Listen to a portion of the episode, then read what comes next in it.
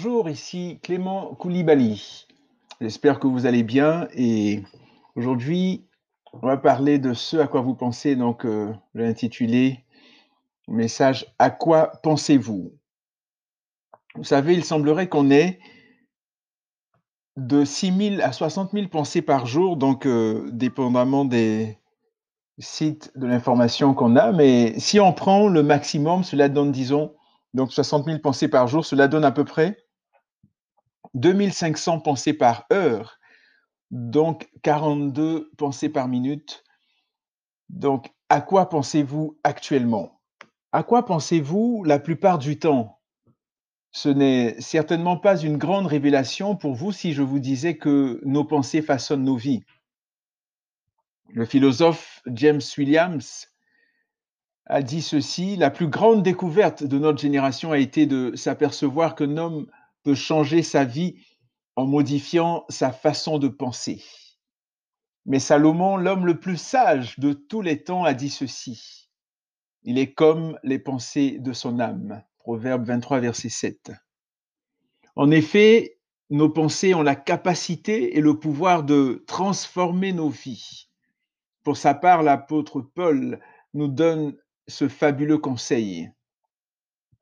Au reste, frères, que tout ce qui est vrai, tout ce qui est honorable, tout ce qui est juste, tout ce qui est pur, tout ce qui est aimable, tout ce qui mérite l'approbation, ce qui est vertueux et digne de louange, soit l'objet de vos pensées.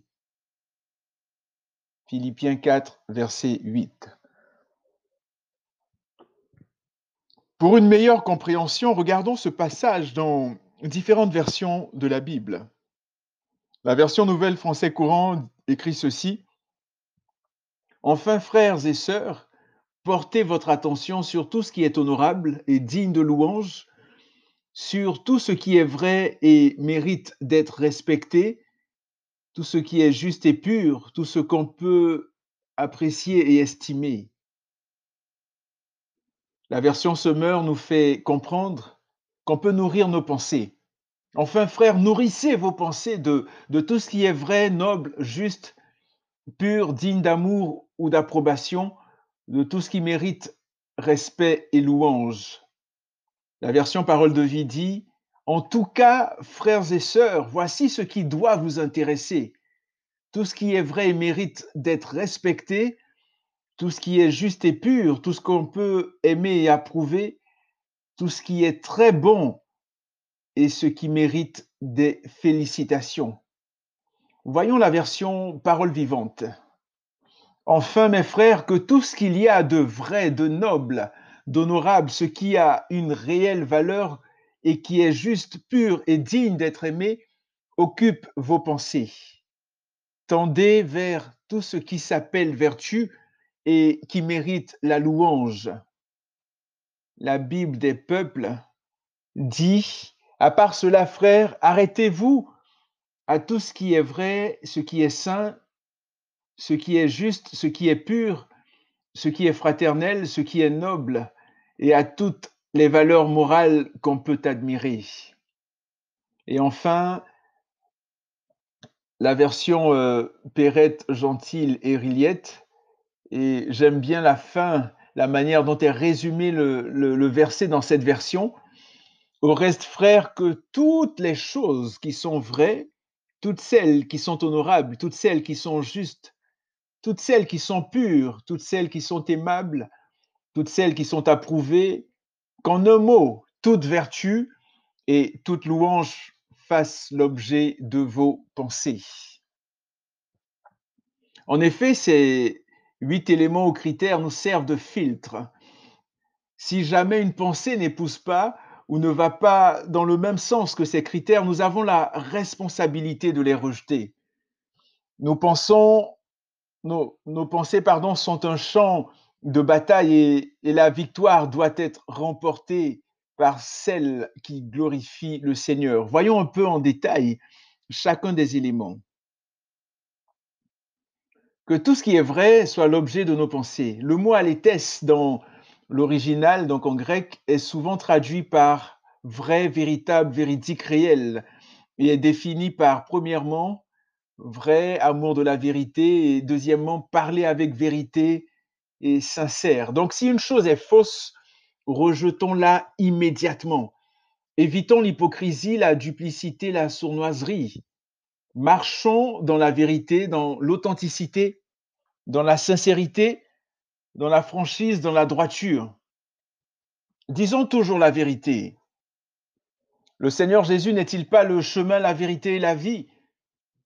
Si nous sommes enfants de Dieu, disciples de Jésus, marchons, vivons, pensons, disons toujours la vérité, peu importe le prix. Ne l'a-t-il pas fait?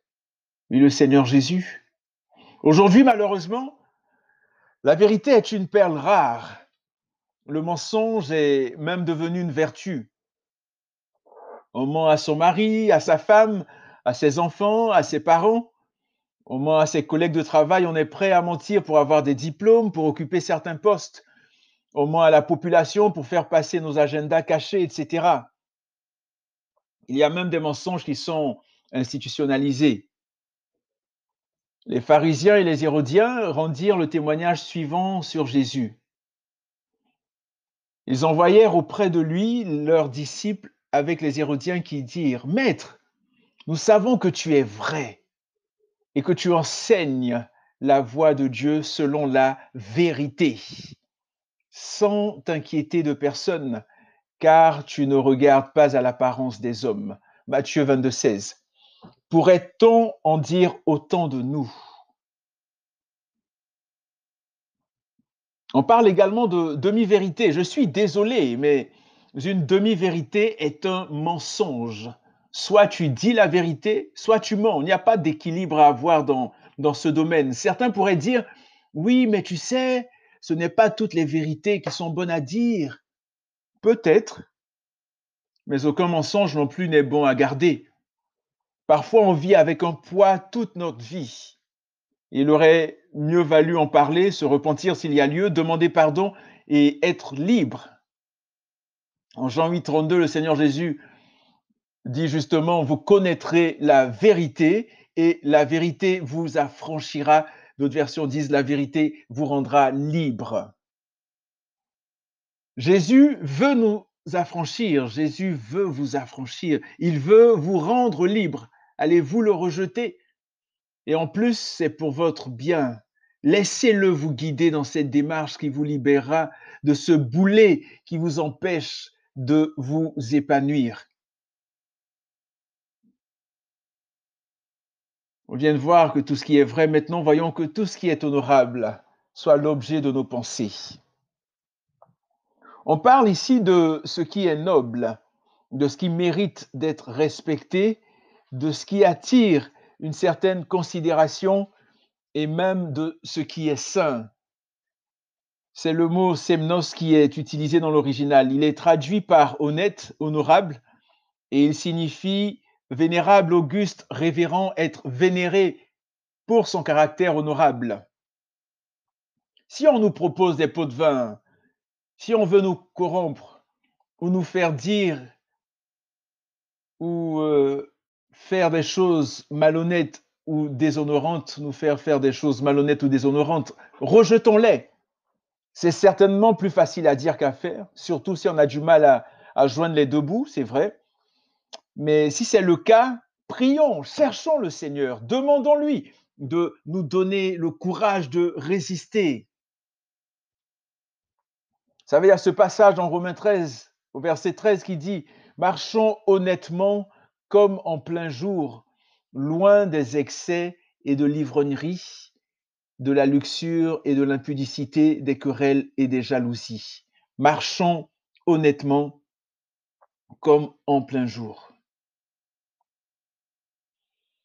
Nous avons parlé de tout ce, tout ce qui est vrai, tout ce qui est honorable. Maintenant, nous allons parler de tout ce qui est juste. Que tout ce qui est juste soit l'objet de nos pensées.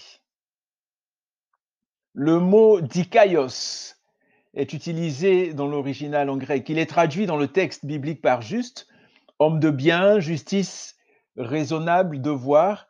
Il signifie juste, donc qui observe la loi divine au sens large, droit, juste, vertueux, gardant les commandements de Dieu. donc les propres justes qui sont justes à leurs propres yeux, fiers de leur vertu, qu'elles soient réelles ou imaginaires. Non fautifs, innocents, ceux dont les cœurs, les pensées, pardon, les paroles, les actions sont entièrement conformes à la volonté de Dieu. Ils n'ont pas besoin de modifier leur cœur ou leur vie. Donc en réalité seulement Christ. Ça signifie aussi approuver ou accepter de Dieu. Et un, autre sens, un sens plus étroit de ce mot-là, dit Kaios, c'est rendre à chacun selon son dû dans un sens judiciaire, porter un juste jugement sur les autres.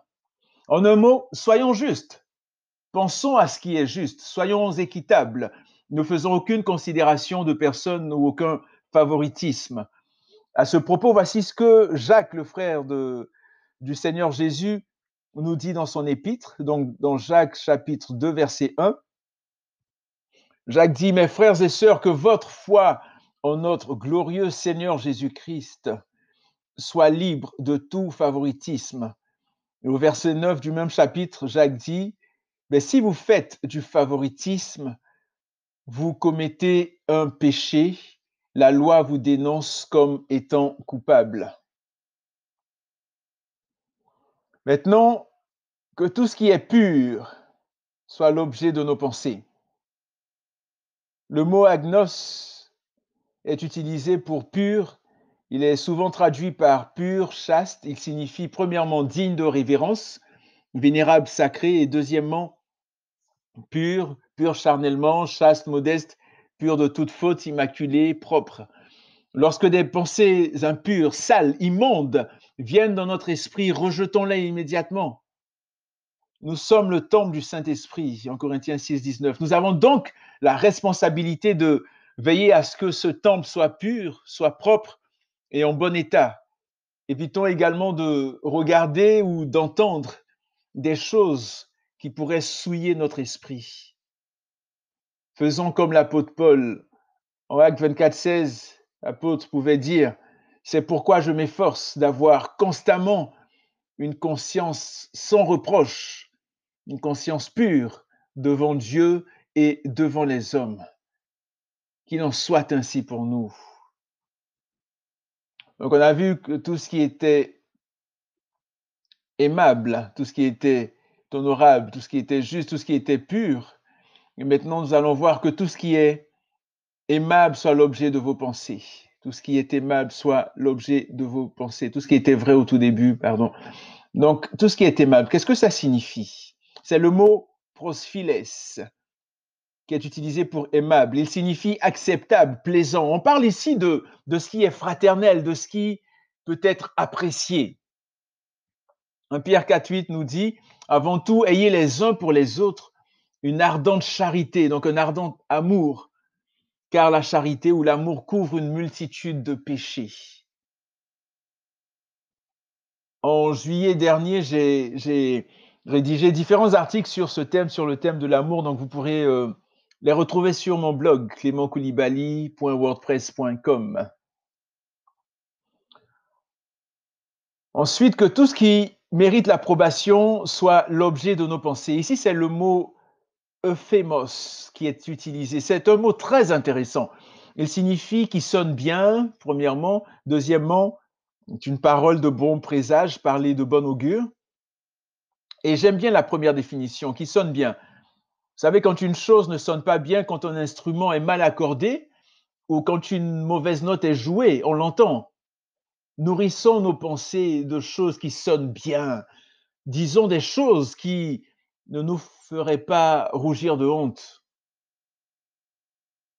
Éphésiens 4, 29, l'apôtre Paul, inspiré par le Saint-Esprit, a écrit qu'il ne sorte de votre bouche aucune parole aucune parole mauvaise, mais s'il y a lieu, quelques bonnes paroles qui servent à l'édification et communiquent une grâce à ceux qui l'entendent. Et finalement, que tout ce qui est vertueux et digne de louange soit l'objet de nos pensées. J'ai mis ces deux éléments ensemble parce qu'il constitue en fait un résumé des six premiers critères ci-dessus.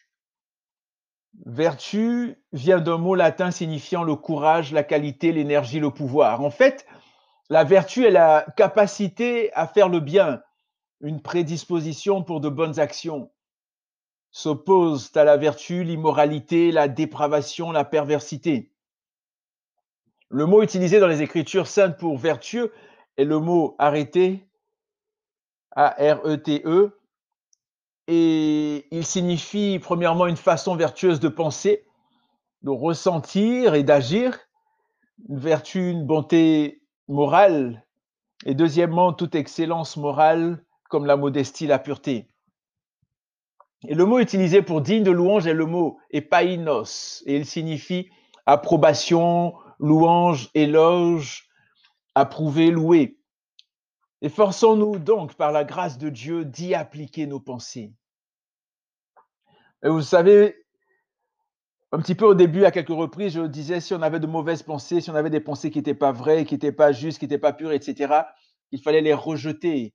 Mais comment, comment rejeter de, de mauvaises pensées? En Matthieu 16, 21 à 23, le Seigneur Jésus nous donne un bel exemple. Verset 21, Matthieu 16, 21. Donc il est dit, Jésus commença dès lors à montrer à ses disciples qu'il lui fallait aller à Jérusalem, souffrir beaucoup de la part des anciens, des principaux sacrificateurs et des scribes, être mis à mort et ressuscité le troisième jour. Verset 22, Pierre le prit à part et se mit à lui faire des reproches en disant, À Dieu ne plaise, Seigneur, cela ne t'arrivera pas. Mais Jésus se retourna et dit à Pierre, Arrière de moi, Satan, tu pour moi un scandale, car tes pensées ne sont pas celles de Dieu, mais celles des hommes. Nous voyons dans ce passage un parfait exemple que le Seigneur Jésus nous donne pour rejeter une mauvaise pensée, comme je le disais tout à l'heure. Il n'a même pas permis qu'elle entre, ne serait-ce qu'une seconde, cette pensée que, Satan avait inspirée à Pierre n'a même pas permis qu'elle entre dans son esprit, le Seigneur Jésus, qu'une seule seconde. Il a tout de suite discerné qu'elle venait de l'ennemi, qu'elle venait de Satan, et il a repris Pierre. Si vous recevez une pensée qui vous dit d'aller vous jeter en haut d'une falaise, rejetez-la immédiatement, arrière de moi Satan. Elle ne vient pas de Dieu. Si vous recevez une pensée vous disant qu'en fait votre femme n'est pas celle que vous deviez épouser ou que votre mari n'est pas celui que vous deviez épouser, rejetez-la. Si vous recevez une pensée vous disant que vous êtes laid, que vous êtes laide, rejetez-la et déclarez la parole de Dieu. Dites que vous êtes une créature merveilleuse. Si vous rejetez, si vous recevez, pardon, une pensée vous disant que vous pouvez tromper votre femme, votre mari, que tout le monde le fait et que personne ne le saura, rejetez-la.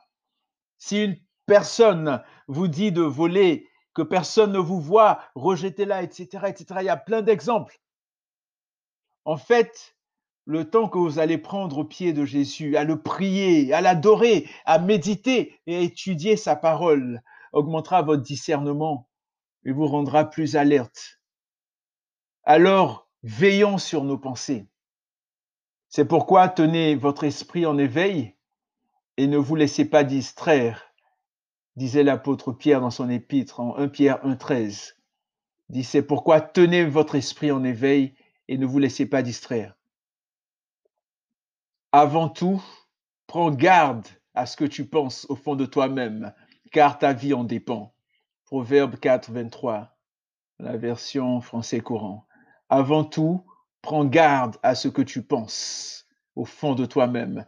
Prends garde à ce que tu penses au fond de toi-même.